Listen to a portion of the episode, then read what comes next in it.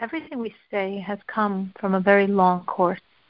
Every word originates as something processed by my subconscious, a subconscious awareness, which then resonates in my heart to the degree that it shifts from subconscious to conscious mind. And from there, it forms letters of thought, which then evolve into the letters of speech, which become my words. Which means everything I say has far more import than I realize. Nothing is random. It all went through this entire process. These concepts were significant enough to be noted by my subconscious, heart, and conscious mind. Every word I say is important to me. Otherwise, it would never have reached the stage of articulated speech.